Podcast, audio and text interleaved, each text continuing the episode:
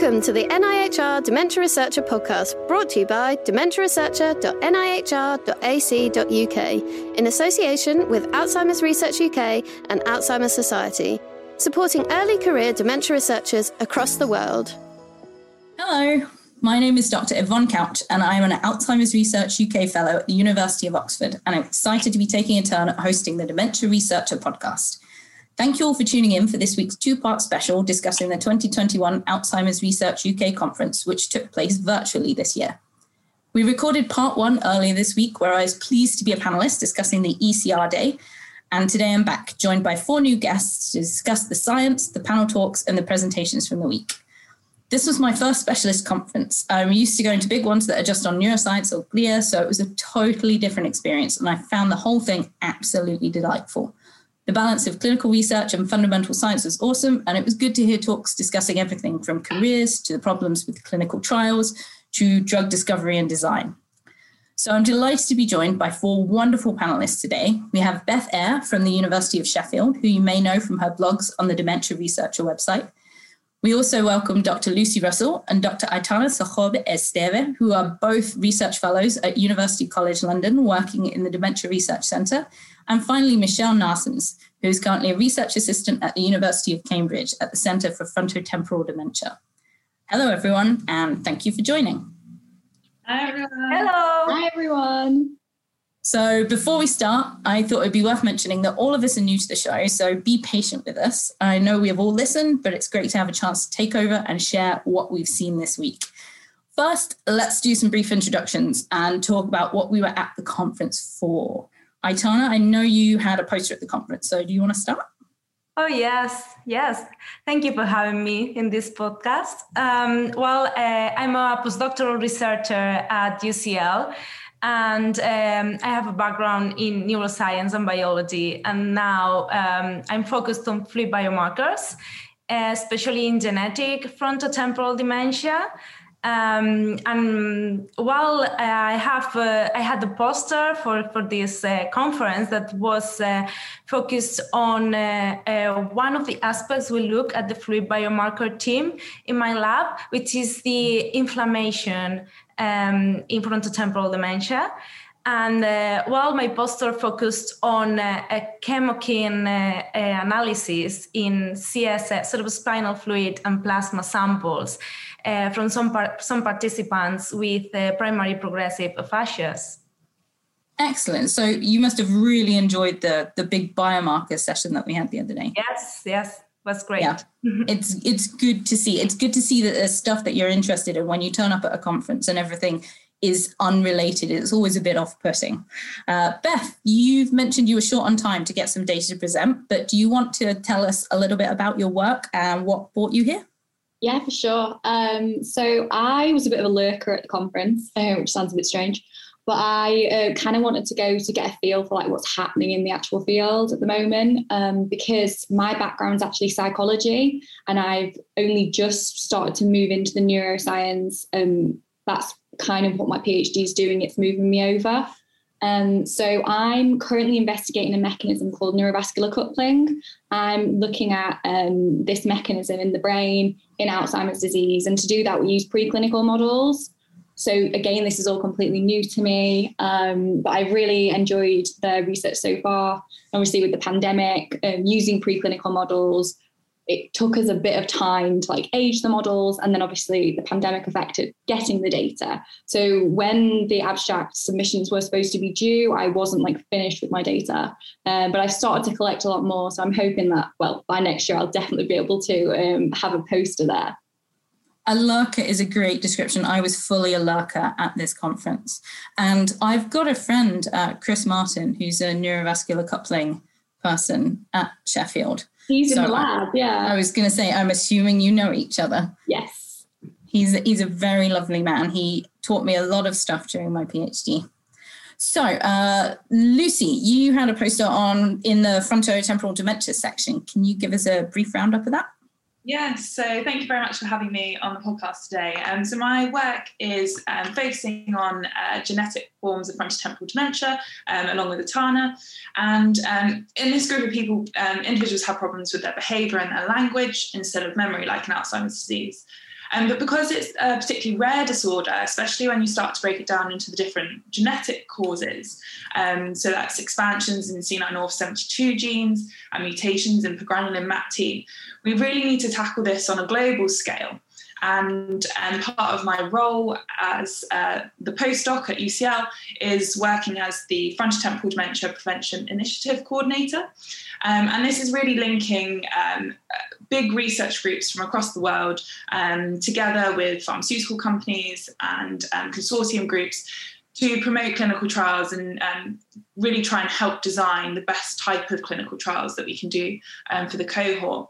And so the poster was basically talking a little bit about that and some of the work that we've been doing on disease progression modelling in FTD um, and comparing um, two of the main cohorts in FTD. So that's the Genetic Frontotemporal Dementia Initiative in Europe and Canada, um, run um, by Jonathan Rohrer at UCL, and also All FTD uh, in the US. Um, so it's looking really exciting data. The two cohorts look very similar, um, and we can see that um, individuals with progranulin mutations are um, particularly um, progressing much quicker than the other genetic groups. And so it's a really interesting, cool data coming out of it. Excellent. It's really nice to see like these huge collaborative networks going on, and I think that part some of the panel discussions during the conference really emphasized the importance of actually getting patients from all over the place because you know if you have a very niche i always feel that the, the niche patient cohorts we get in oxford are people who are already kind of keen to be involved in research and therefore you know their brains are not necessarily the same as the regular joe out in the street who doesn't care. And i think getting a, a whole bunch of people from all sorts of places around the world is is really important. Yeah i agree. Good. Uh, michelle so you again you told me prior to this that you just slightly ran out of time to make your own poster, but you did say you were a co-author on a poster with um, Alistair Perry. Do you want to tell us a little bit about that and about your work? Well, uh, I'm a research assistant at the University of Cambridge. I work in the Cambridge Centre for Frontal Temporal Dementia and Related Disorders. Um, the lab I work in is quite diverse and quite big. So I've been involved on the GABA study in uh, anti-tiagabine study, um, working on frontal temporal dementia and progressive supranuclear palsy uh, to see if if we administer drugs like memantine or tiagabine, if their brain activation, looking at EEG and MEG, become more similar to controls or not. Um, so I thought that was really fascinating. So I work mostly on the EEG studies and MEG studies on frontotemporal dementia and progressive supranuclear palsy but I'm also involved in our PET studies, uh, where we look at inflammation markers, but also synaptic density in cortical basal syndrome and progressive supranuclear palsy. So it's been really nice getting to work with all these different patient cohorts and across all these different imaging modalities. So I'm looking forward to learning more because my post uh, will continue for another year. I actually finished my master's at UCL and I did my dissertation in the same lab as Lucy. So it's actually really nice to come across a familiar face. It's all nice and very inbred, but you'll find that as you progress in science, especially if you find an area that you love, an area that you're really interested in, you end up meeting the same people over and over again, especially when you meet uh, old professors who've been around forever and they know everyone. And so suddenly everyone you know knows everyone else. It's very embarrassing. Um, Okay, so I thought it might be good to do some day by day highlights to make sure we cover everything. As I mentioned up top, we covered the ECR day in part one of this series. So scooch back and listen to that if you'd like highlights from there. So we'll start here with day one of the main conference, where we talked a lot about novel drug design and inflammation. Beth and Lucy, do you guys have some highlights from day one you'd like to talk about? I think uh, it was a great start to the conference, actually, and the, the welcome introductions were um, really kind of thought provoking and inspiring. Um, and I think the AR UK video really highlighted some of the challenges that we've all faced over the last year um, with regards to the COVID pandemic and, and how it's been particularly difficult for those suffering from dementia. But it's also been really hard for us researchers too, and you know, access to the labs and even um, participant visits. And as you've heard from some of the others, you know, collecting this data um, has been really difficult. Um, but I think the video as well did a really great job of highlighting some of the achievements that we've um, made so far this year. Um, and it's moments like this that we can actually all take some time to reflect on what we have actually been able to do over the last year and to keep us motivated um, with our work um, moving forward. Um, and for me, it was particularly uh, motivating to hear Shabnam talk about her own story um, and, and how her family coped with dementia. And I think moving on to some of the other talks um, for the day, Mike O'Neill gave a great overview of the current status of clinical trials in AD. Um, and it's great to for me to learn how clinical trials are being run in Alzheimer's disease um, to help us um, move into the FTD field. As I mentioned earlier, um, that's what I'm currently working on at the moment. So it's really helpful to see what things are working and what things perhaps aren't doing so well. Um, I thought it was particularly exciting that the aducanumab trial um, is actually under review by the FDA and the European Medical Agency, um, despite the trial being stopped for futility back in 2019. Um, and some of the other antibody-style drugs, such as um, donanemab um, by Eli Lilly, also showing some promise. I thought it was particularly interesting looking at these two different trials um, here because of the uh, difference in the eligibility criteria. Uh, the second trial by Eli Lilly um, really moved away from the clinical dementia rating scale as the primary outcome measure. Um, uh, to a more kind of integrated and specific scale um, that might actually be better for measuring um, changes in kind of clinical presentation um, for the primary outcome measure. Um, so I think that's really important to take away for all other studies and really thinking about which um, which assessment tools we should be using uh, in these clinical trials, and also thinking about the actual design of the trial as well and the inclusion criteria for the participants. And finally, I suppose with relation to my work in FTD, um, Mike also talked about some of the um, tau pathology um, trials in AD and other neurodegenerative disorders, such as progressive supranuclear palsy and FTD. Um, and he was talking about a number of ways which we might be able to prevent the accumulation of tau. Um, and this could be through the inhibition of tau expression or even by um, targeting post translational modifications of tau, just to name a few. And he, he discussed the use of small molecule therapies and antibodies, um, as well as briefly touching on some antisense oligonucleotide and gene therapies, um, again, which are particularly pertinent to the world of FTD. And I think it's really exciting that we've got all these different trials going on. Um, and whilst we do have some failures along the way, I think we're learning from these all the time, and we we really can um, take from these and move forward, and hopefully um, we will have something useful in the next year or two. Um, so yeah, I think it was might go for a really great overview of, of where the field is at the moment, and it was a really great way to start the the conference. Yeah, and I thought it was a really nice. He uh, there was there was there was some like you say some disappointing news with the Huntington trial, um, but there there was still a lot of positive messages in there that that suggested that we can definitely go forward and, and make some progress in this in this area. Beth, what did you enjoy about day one? So, just to add to what you've just said, I really liked hearing about the clinical trials because it's not something I focus on too much because I am preclinical work. But I really appreciated when um, I think it was Mike, I'm not too sure, said how important uh, the data collection at the preclinical stage is because that's the sort of data that allows us to progress to these um, actual clinical trials in humans. Um, so, I really appreciated that. And that's something I'll definitely take forward my, with my own research. So the second part of um, day one was all about the prizes. Um, the first two talks were from Dr. Sophie Bradley and Assistant Professor Renzo Mancuso, who um, they were both awarded the David Hague Early Career Investigator of the Year Award. Um, and this is like, um, I think it's usually just given to one person, but I don't think they could choose this year.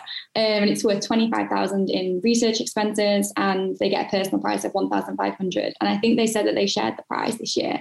Um, and it's presented to the most outstanding early career researcher in the field of biomedical dementia research with less than 10 years experience post PhD. So congratulations to um, those two. So Sophie told us a bit, gave us a bit of an insight about her career so far and um, some of the work she's currently doing. Um, her, her and her team are investigating the G protein coupled receptor superfamily. And their aim is to try and find potential new therapies for Alzheimer's disease through this um, G protein coupled receptor superfamily. The recent work um, that she spoke about is focused on determining um, how they can achieve these disease modifying effects. And the results look really promising. They're using um, prion mice and they used a M1 positive allosteric modulator um, and the results suggest that by targeting this receptor, it can actually protect against the damaging changes seen in these prion disease mice. So I think that's really exciting um, for the field. Um, it's not my background, but the way that um, she did the talk allowed it to be quite accessible to me, which was really good. And then the second talk was um, by Renzo, and this focused on his research, and that's using xenotransplantation models to study human microglia biology in Alzheimer's disease. Um, and again, his talk focused on focused on some of the work um, him and his lab have been doing, and they basically developed a, a new method. And um, this is this xenotransplantation. It's a new method um, to allow them to study uh, microglia um, and the genotype phenotype interactions in Alzheimer's disease and these other brain disorders. Again, not my research area, but I did find um, what they were doing just fascinating. Um, some of the stuff that people can do now is genuinely wow. Um, I think science is, is just moving on and moving on. Things that we're going to be able to do in the future is it's really exciting. And then the final talk was from an early career researcher, Emma Jones, um, who was awarded the Jean Corsan Prize um, for the best scientific paper in neurodegeneration um, research, which was published by either a PhD or an MD PhD student. Um, and her talk was basically just about the paper um, so the title of the paper was Identification of a Novel Risk Loci and Causal Insights for Sporadic Creutzfeldt-Jakob Disease, a genome-wide association study. So herself and the group she's in, they did a genome-wide association study and basically found 41 genome-wide significant single nucleotide polymorphisms, also known as SNPs, which I learned at the conference. Um, and they were able to independently replicate these findings at three loci associate, associated with um, sporadic Creutzfeldt-Jakob disease. Um, so basically, they were they were saying in the paper that they this is like the first evidence been able to statistically um, see these robust genetic associations in this human prion disease, um, which implicate intracellular trafficking um, and some other mechanisms. So I think that was really exciting. Um, again, not my field, but the way um, Emma was able to um, do her talk did allow it to be um, really, really accessible for something that is so complex. Yeah, it's definitely a skill. And I think being able to present something that is uh, you know like you say potentially inaccessible is is is difficult or uh, at the other end of the spectrum, I went to a presentation on a topic at some point a couple of years ago, which I fully expected to be really boring but the guy made it so interesting.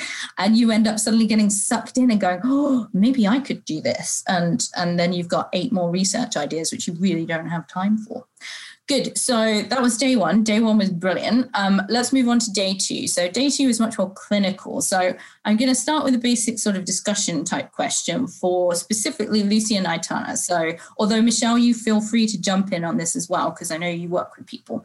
So you guys work at a large dementia research center and you work closely with clinicians how do you find as sort of i don't want i do not like the term basic researcher. I'm very against that.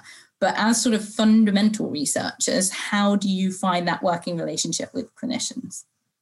I think for me it's um, uh, I joined uh, less than a year ago this group on the DRC, and it's been a great experience because you have a very different point of view. And I'm indeed learning a lot about, in the case of, of frontotemporal dementia, about the cognitive, the clinical, and also the imaging. And I think that uh, it's great because you create uh, an, mm, a kind of uh, two-way uh, feedback from the basic part to the to the more clinical part. And i think that's a, a very good thing uh, to work with because you take uh, into account very different point of views and you can integrate it.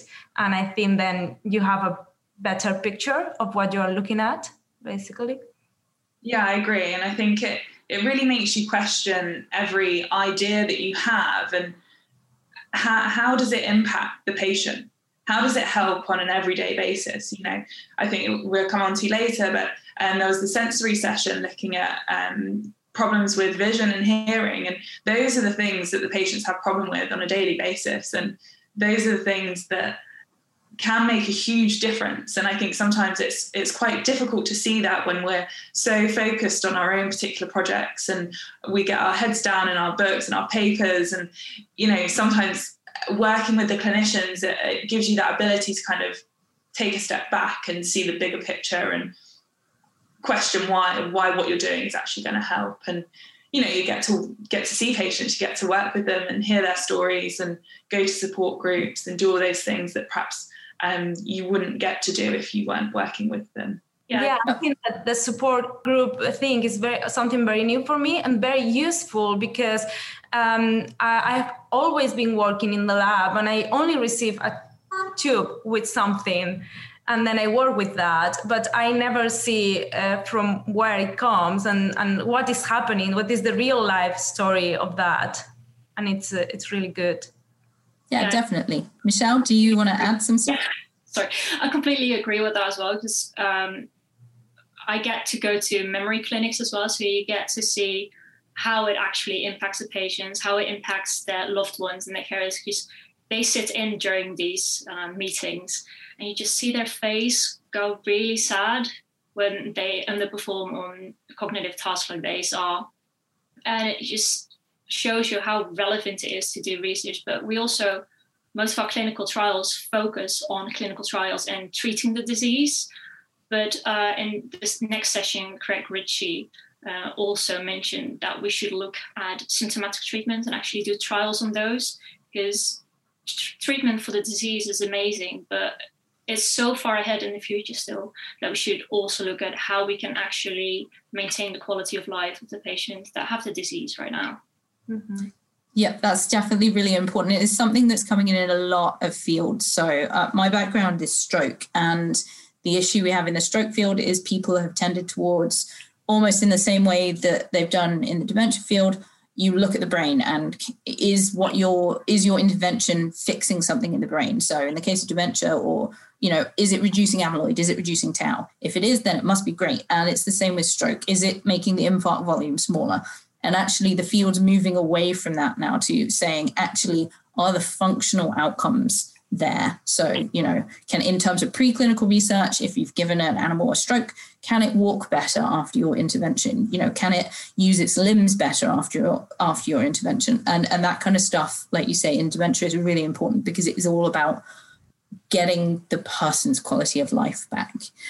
But that leads us really well onto the big panel discussion they had on day two about clinical trials. And uh, Michelle, you just briefly touched on it there. Do you want to give us a bit more information on, on the sorts of things that they discussed? Yeah, um, that clinical trial session was absolutely fascinating to me. Uh, and I think what I really liked about it was the need for representation in research. Uh, I think Lucy knows that well, that the patients we recruit from our studies get recruited from specialized clinics, so our movement disorder clinic or a memory clinic. And those people presenting to these clinics, they all are already a bias group, let alone those that then go on to go into research or even clinical trials. So when you look at our cohort, uh, FTD cohort, these people tend to be highly educated from a higher socioeconomic status, and they also tend to be white but that is not representative for the whole UK population or the patient groups in general. So I think that is really important to look at. And when you look at our research, I conduct research in Cambridge, and of course that can never be representative of the whole UK because Cambridge is a special place in and of itself. So I think that is really important to take into account where you're doing research. Both Cambridge and Oxford, they are very special places, uh, even though we're rivals. But we will have uh, biased patient groups in our research. So that is very important to take into account when you're doing clinical trials. Um, so I think Craig Ritchie again, he mentions an opt out system um, for research, same as you do with uh, organ donation, which would be really good. But that also depends on those people already presenting to these specialized clinics. So I think we should start before. And I think uh, the joint dementia researcher is, uh, or jo- Join Dementia Research is a really great platform for that. But I think we should also work in the community and go to these people because once again, those people that go on these sites, they are a bias group. So I think there's just so many more things we should take into account. Yeah, very much so. It's it's something that we have a problem with preclinically. I know in that we almost do the same thing. You know, we do all of our experiments on young, healthy, you know, male mice, and that's just not what any of this is about. You know, it's all these are all aged populations, they're mixed, they have comorbidities. And, you know, so we have to link it up all the way throughout the field. So we have to get our preclinical research populations appropriately mixed, and then we have to get our clinical populations appropriately mixed if we're ever going to think about translating any of this stuff. I completely um, agree with, sorry to interject, but I, I completely okay. get that, especially from being at the preclinical level.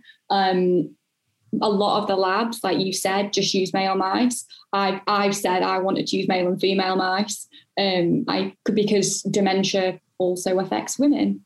um, and it's the same with the clinical trials. A lot of the data is it's from males, and how can we use the data from the clinical trials if, if there's not the right gender split? And again, same with um, economic status and ethnicity and things like that.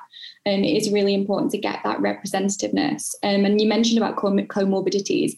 Most people with who have like the symptoms that are dementia, it's not just one thing that's causing them. It's it's it's one or two things, isn't it? So in our lab, we also research comorbidities. So we have like Alzheimer's um, with, um, and we induce like atherosclerosis as well to look at the links between Alzheimer's and um, um, heart disease, that sort of thing. Yeah, and having these kind of platforms where you can access different patient cohorts, like Lucy was talking about at the beginning, I think are going to be really important going forward. So, in terms of big networks, we also on day two briefly discussed the EDoN um, platform, which, for those you don't know, is an is the Early Detection of Neurodegeneration Initiative. Um, they have a website. Go check it out if you're interested at edeninitiative.org.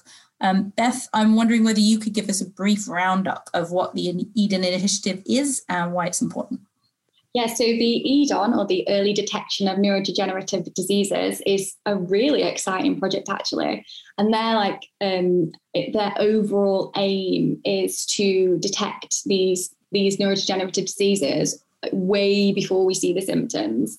Um, with things that cause dementia, with the diseases that cause dementia, you see the symptoms when the disease is really quite progressed. Um, and obviously, the point of this is to interject early, um, which could potentially stop people having the symptoms, um, which really do affect an individual's life. So, if this works, it could be really life changing.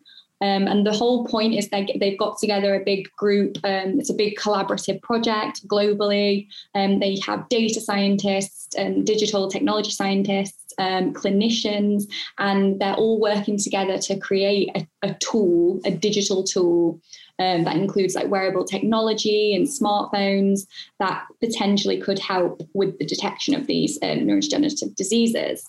Um, and the point of this digital tool is that they want to collect like vast amounts of data um, and then try and link these with clinical tests such as brain scans in order to see if there's um like digital patterns a bit like a digital thing like a fingerprint um to see if they can like identify fingerprints in different neurodegenerative diseases and again like i mentioned if, if this does work it's, it's really exciting because it could really change people's lives again, it's all about catching stuff early and having that huge network of available people. And with so many neurodegenerative diseases, Alzheimer's, Parkinson's, whatever, you don't catch it until you've already got it. Um, and so these kinds of studies are so important. One of my favorite ones is not Alzheimer's related, it's the woman who can smell Parkinson's. Still officially my favorite paper ever. Um, so on the third day, which we'll move on to now, we saw some heavy hitting and timely topics coming up, starting with some work on the influence of viruses on dementia particularly important this year.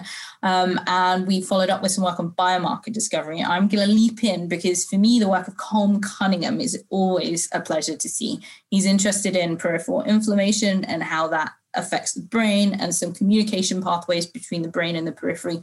And he uses some very elegant models and he just always presents his work very beautifully. So I love Colm. So that that's my highlight from day three. But Aitana, is there anything you really enjoyed about the viral sessions? Yeah, well, I think Colm uh, uh, talk was um, particularly interesting, and I think uh, well, inflammation is a is a topic that increasingly has more importance in dementia.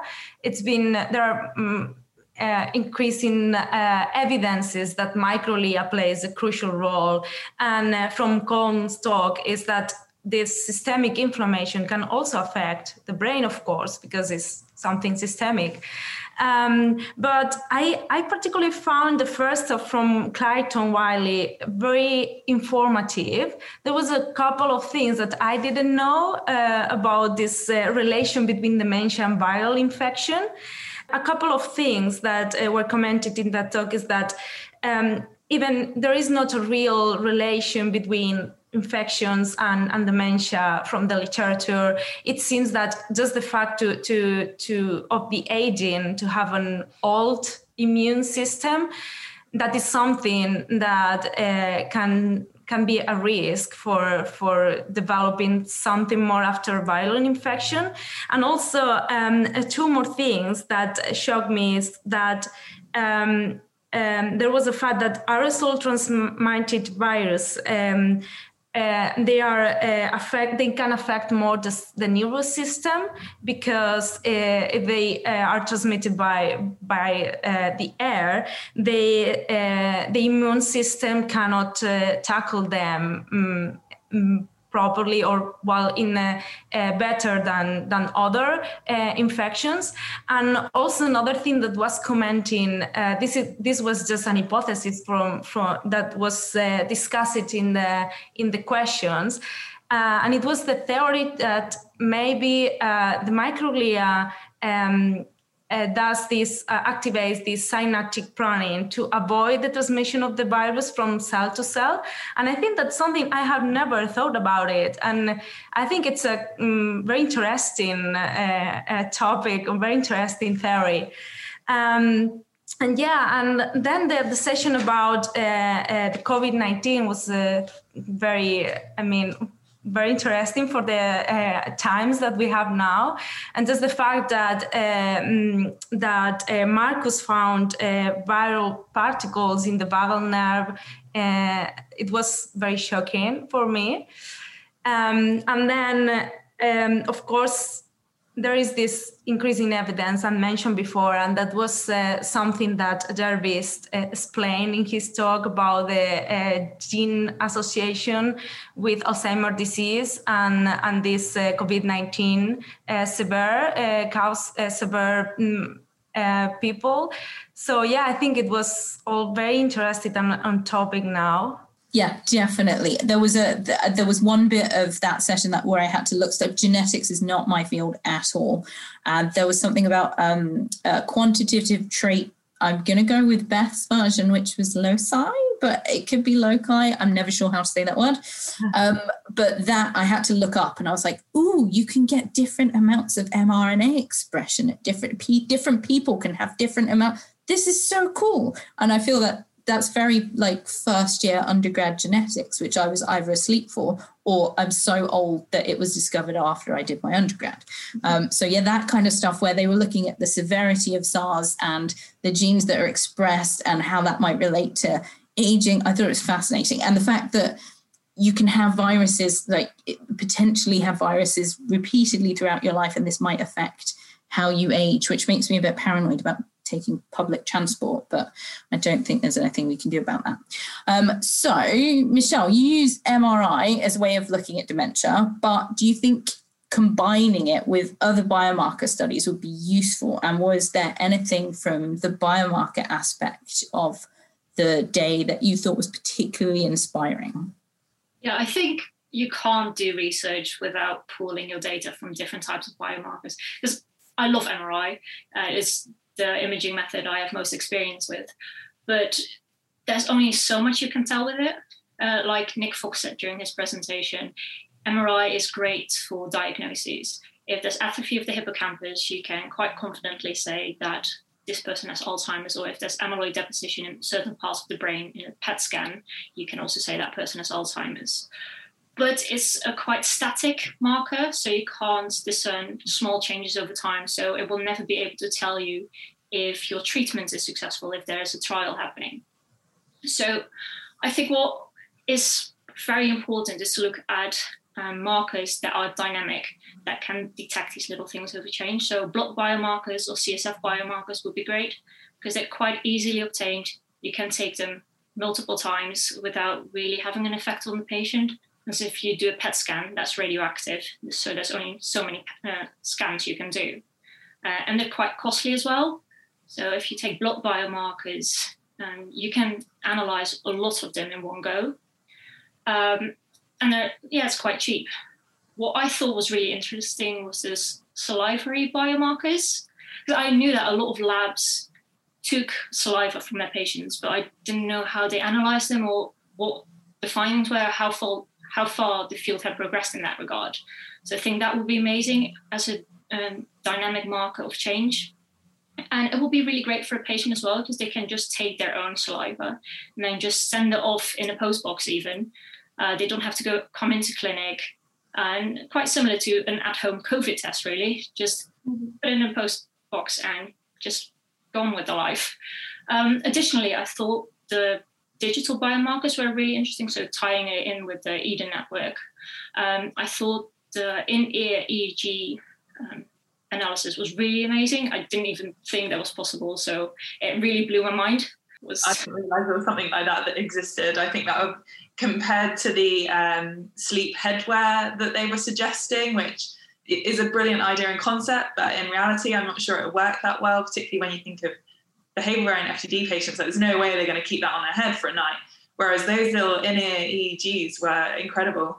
Yeah, it just really blew my mind that that was even possible. How do you even come up with that idea? So yeah, just there's so many things happening nowadays, and technologies advance so quickly. And there's so many people out there in the field that are just so incredibly smart, developing these technologies, developing these methods. It just gives me so much hope for the future. So I think if we can pull this all together, like these different technologies, different methods, different biomarkers, and then working across different studies, different centers, different countries, I think the sky really is the limit. And I think, like you say, so like applying some of those um, techniques that are just so snazzy, like that in-ear EEG business, really will help with patient recruitment. So if you can give bunch, if people don't have to come, people don't like hospitals. If they don't have to come into a hospital, or they don't have to come into a funky study center and sit in a clinical waiting room, you know, when they've got dementia, and that's going to make them uncomfortable, and they're going to get anxious, and you know that might affect your design. If you can get them in their natural environment, then you know it's so much easier. Um, Aitana, you work on biomarkers. Did you enjoy that session as well? Yeah, yeah, yeah. It was great. Yeah, and uh, also there's a. It has been lately a lot of updates on the fluid biomarker field as well. So I think Henrik's talk was was great, uh, mainly on this uh, uh blood biomarker, blood phospho-tau, because the problem is that Mm, blood is is not being uh, uh, easy fluid to find biomarkers because uh, for dementia you you need to find things that reflect the, sta- the state of the brain and and sometimes uh, the concentration of those biomarkers in blood is is very low that you cannot detect it with any technique so um, but the research is now focused on that and i think there are very good uh, uh, improvements and developments on that yeah, and like Michelle says, I think if we just all pull together and mm. and you know really focus our efforts, I think spectacular stuff could happen. So uh, finally, we'll move on to day four, where we had some important talks on protein misfolding. But I'm going to steal the stage a bit here and talk about Dr. Rachel Waller's talk from the first session, which was on the development of dementia post-stroke, which is my field of fun. So she was using the COGFAST cohort, which is um, a clinical cohort. It's run by Raj Kalaria in Newcastle. Um, and what she was doing, is she's taking postmortem tissue and she was using laser capture microdissection, which I think is a beautiful and slightly underused technique. And she was taking out endothelial cells and astrocytes and neurons. And then she was doing microarrays on each cell type. And what she found was that she got this fundamental breakdown of the neurovascular unit, but this was at a site that was distant from the stroke. And for me, that's one of the important things about vascular dementia after stroke is that your stroke often happens in the back of your back slash middle of your brain. And you can have all of these vascular changes that happen distant from this site. And there doesn't seem to be any link between the size of the stroke or where the stroke is in terms of who is developing vascular dementia and who isn't. So something else has clearly got to be going on. And I thought that Rachel really started to pin down some of some of what was going on there. Uh, so I thought her research was really fascinating. Um, but then we had the neurosensory section. So Lucy, can I come to you and ask whether there was anything from that that you found particularly fascinating? Yeah, I think um, particularly the first two talks of the session, um, the one by Maya and then the other one by um, Jason Warren, um, were particularly interesting, looking at these things that kind of affecting um, the patient's everyday life. Um, so the first one was about using uh, the retina to predict status of Alzheimer's disease, and she was talking about how we can actually find. Uh, changes in the retina very early on uh, in the disease. Um, and actually, we could be looking at things like tau and amyloid uh, within the retina using very relatively cheap um, imaging tools. Um, and it, it, could be an alternative way um, to pick up these things in in everyday life. You know, if you went to Specsavers for your uh, eye test or something, you know, it could end up being something that's actually a, a practical tool um, and, a, and, a, screen in a clinical setting that that could be useful um, very early on. And, and this was kind of um, iterated in Jason's talk um, afterwards um, around hearing and developing a hearing screen that could be used in, in clinics to, to pick up these early changes. And he was talking about some of these difficulties that um, often um, individuals with Alzheimer's disease say that they have in terms of really kind of getting lost in social situations. And this background noise really kind of taking over and making it very difficult to focus on on the conversation that's at hand. And um, they've done a variety of different tasks um, in in hearing from kind of peripheral hearing problems and um, musical um, hearing. And um, he kept referring to the cocktail party effect that like i spoke about before. And and i think these sorts of things can can be really useful uh, down the line. And um, yeah i think they were fascinating talks and something that definitely need exploring further to see what utility they can have in everyday life to to pick up these diagnoses earlier. Yeah, and it harks back to that, you know, being able to recruit more people at easily accessible places. You know, everybody has eye tests and loads of old people have hearing tests. If you can catch them there, that is nothing but a good thing. Um, so I know that we're short on time, but uh, it was a digital conference, it was a virtual conference, um, and I personally thought the platform was really interesting, but I wanted to ask you guys what you thought about it. So, Beth, should we start with you? Um, I quite liked it actually. This is my first proper virtual conference. I've not really had any experience with the others, and um, I hadn't really been to any real conferences before. So I have nothing really to compare things to. So I guess that's quite good. Um, but I, I thought it was really accessible. I liked that you could chat to other delegates. Um, I had a couple of conversations with people, and I really liked the on demand section afterwards. So if, if you did miss a talk, because I had to miss one or two um, because of things I couldn't get out of, it's nice to know that it's still there and I can go and catch up on it. Yeah, definitely. And Michelle, you're going to be relatively new at this whole conference game because you're sort of much earlier in your career than all us old people. What? How did you find the the platform? Yeah, I really liked it. Um, the setup was quite minimalistic, so it was quite easy to find your way, find when things were being presented, where to find the posters. So I went to AAIC in summer, and I thought that platform was way more complicated and more, more complicated to move across because um, I couldn't really find things. So I just chose to watch things on demand. Uh, and I like this a lot better. Um, what I would have preferred to be there was closed caption options to the videos. Maybe they are there, but I didn't see them. I think that would help accessibility. Yeah, I, I agree with you on that front. I, I do, although I do occasionally find them distracting when they start to miss, especially when people have accents, when they start to mistranslate what they're saying, and then you just get distracted looking at the funny sentences that are clearly not what the person just said. But if it's done well, it's really helpful. So, Lucy and Aitana, have you done many virtual conferences over the last year? How did you find this compared to the ones that you've already done? Yeah, we've been to a few, haven't we? Um, I thought it was very good on a whole. Um, I thought that, you know, in general, the platform ran well. I did have a few issues with it freezing. I don't know if other people did on the live video. Yes, definitely, uh, repeatedly. Frustrating, um, but you know, it was a quick fix. You know, refresh of the the screen, and, and it was back. Um, perhaps in my old age, um, I would have perhaps liked a like a PDF of the agenda. Um, I liked the the interactive style of the agenda and the way you could bookmark the sessions that you liked.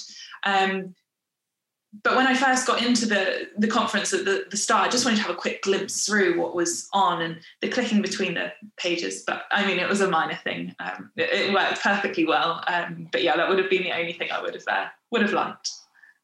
Yeah, Aitana, how yeah, how did you find yeah. it? I agree with Lucy. I mean, it was great, and I really liked the way um, that you go to the day and you can see all day, and you click and you linked directly to the talk. Uh, but yeah, I missed maybe a PDF agenda as well. And also, just one thing that uh, have driven me a bit crazy is the poster notifications. So if you got any comment, uh, you have to you tag your poster because well maybe it's something it has something uh, only happened to me but i couldn't get any notifications that people was asking me things in the poster and i had to tag every time but for the rest, I think it was really good. Yeah. Yeah, it was a nice platform. Go, Lucy, you've got something to say. Yeah, another thing I really appreciated, and thank you, AR UK, for doing it, is the breaks. I have been to a number of yes. conferences that have slammed you from like five hours at a time without a break. Um, so I really did appreciate those. So thank you. Yes, we've got we've got lots of nodding from all the other panel members, and I went to one earlier in the summer where they did they did flash presentations. And don't get me wrong, I love a flash presentation, but this was these were all five minute talks They'd done it poster style, so you could barely see anything. And they did about 15 of them in one go. And I got to about seven and I was like, I don't know what's going on. My brain hurts. So, yeah, repeated breaks. And the fact that they were half days so that you could spend the other half of the day doing you know science or, or or childcare or whatever you're you know looking after your cats in the case of selena whose cat like repeatedly pops up on twitter which i love um, but yeah it was it was a really nice layout I, as a new person, I really enjoyed the um, the the disturbing, you know, dating app style matching. You know, who's who's because I found someone who was doing stroke and vascular dementia and inflammation. I was like, oh, let's be friends. It was really childish. Michelle, did you want to leap in? Yeah, there's another thing I really like was that the, the on-demand session was available next day. Some conferences they wait until the whole conference is done, but especially since it was only a half day, I could just choose to watch things back the next day, which was really nice yeah, there was plenty of space, which was lovely. Well, uh, thank you everyone for sharing your thoughts. So, if you attended the conference and missed those talks, we hope you can seek them out and watch them on catch up. If you didn't book and can't access those presentations, I hope our summaries today were interesting. And if you, you check out Twitter with the hashtag ARUKConf21, you will find plenty of chat about the week. So before we finish, I'm gonna let all of our panelists give a plug to anything they might want to. So um, let's start with Beth. I know you've got podcasts and Instagram going, so do you want to plug them? Yes. So, um, if you want to hear about my experiences as a PhD student um, and some of the research that I do, you can follow me on Twitter and on Instagram, which is where I do most of my science communication and that is at Beth's Brain Bites. And I also have a podcast. Um, the podcast is called Honest Academia. You can find it on Apple or on Spotify or on other places you get your podcasts. And myself and my friend Mal, we talk about the experiences of navigating academia as first generation PhD students. Excellent. Thank you very much. So, Lucy, you've mentioned to me that you've got a student working on something similar to the EDoN project. So, if you give us a bit of a rundown of that, and then Aitana can run through your social media and the FTD Talks website stuff. Yeah, so um, one of um, the students that I'm helping to supervise, Rhian Convery, um, she's doing a program very similar to EDoN, um, but in frontotemporal dementia. Um, so it is also called the Early Detection of Frontotemporal Dementia, or known as EDOF. Um, and you can find her poster if you're at AR UK in the frontotemporal dementia session, and it was number 4.8. as part of this project, she has an iPad app called Ignite and that's I G N I T E. Um, and she's currently validating this in the general population. And so far, she's done really well and managed to collect data on people aged 20 to 80, and, and is hoping to get 100 men and 100 women from each decade. Um, at the minute, she's actually recruited just over 1,500 people, which is an amazing achievement. Um, but she hasn't quite got enough individuals under 50 um, to have taken part in it. The app's made up of a few fun, short activities, but like brain training games, um, and it really doesn't take very long to complete. Um, so if anybody would like to help, um, please download the Ignite app from the Apple App Store, um, or you can check out the website um, www.igniteftd.com, and you also can find her on Twitter at edoff. Perfect, thank you. Aitana, do you want to give us a rundown of your stuff? Yeah, of course. Well, uh, both Lucy and me are part of the FTD Talk team at UCL. And um, in our uh, aims is the public engagement and raise awareness about genetic FTD and FTD. So we have a website, uh, it's ftdtalk.org ORD. And there we have some useful information about FTD, about our research. We also have a blog in which we uh, upload our latest research and some interesting posts. And then we also have a, a Twitter account, an Instagram page, and a Facebook page. Uh, all of them FTD Talk. So if you follow us, we, we post some information about FTD, genetic FTD, and our research. Brilliant. Thank you ever so much. So, Michelle, you're still relatively new. Do you have anything that you want to plug? So nothing really majorly research related like the rest of you. Um, but during lockdown, I've really embraced my inner grandma and I've started embroidering. Um, but since I don't want to end up with loads of embroidery things, uh, I decided to start fundraising for Alzheimer Research UK and Into Science UK. Um, so I have an Instagram page, uh, Michelle Embroiders. Uh, and then you can ask for commissions or just buy pieces I have, and half of the profits will go to Alzheimer Research UK or Into Science UK. That is absolutely fabulous. Well done on setting that up. And as someone who is funded by Alzheimer's Research UK, I would like to say thank you very much. It is beautiful that you're doing that. So it's time to end today's podcast recording. I would like to thank our panelists, Beth Eyre, Dr. Lucy Russell, Dr. Aitana Sogorb Esteve, Michelle Naessens. And if everyone can say a big goodbye. Bye. Bye. Bye. So we have profiles on all of today's panelists on the Dementia Research website, including details of their Twitter accounts. Thank you all for listening. The Dementia Researcher podcast is available on Spotify, Apple Podcasts, Stitcher, or wherever you get your podcasts from. And please remember to like, comment, and subscribe. And keep sciencing, everyone. Brought to you by dementiaresearcher.nihr.ac.uk in association with Alzheimer's Research UK and Alzheimer's Society, supporting early career dementia researchers across the world.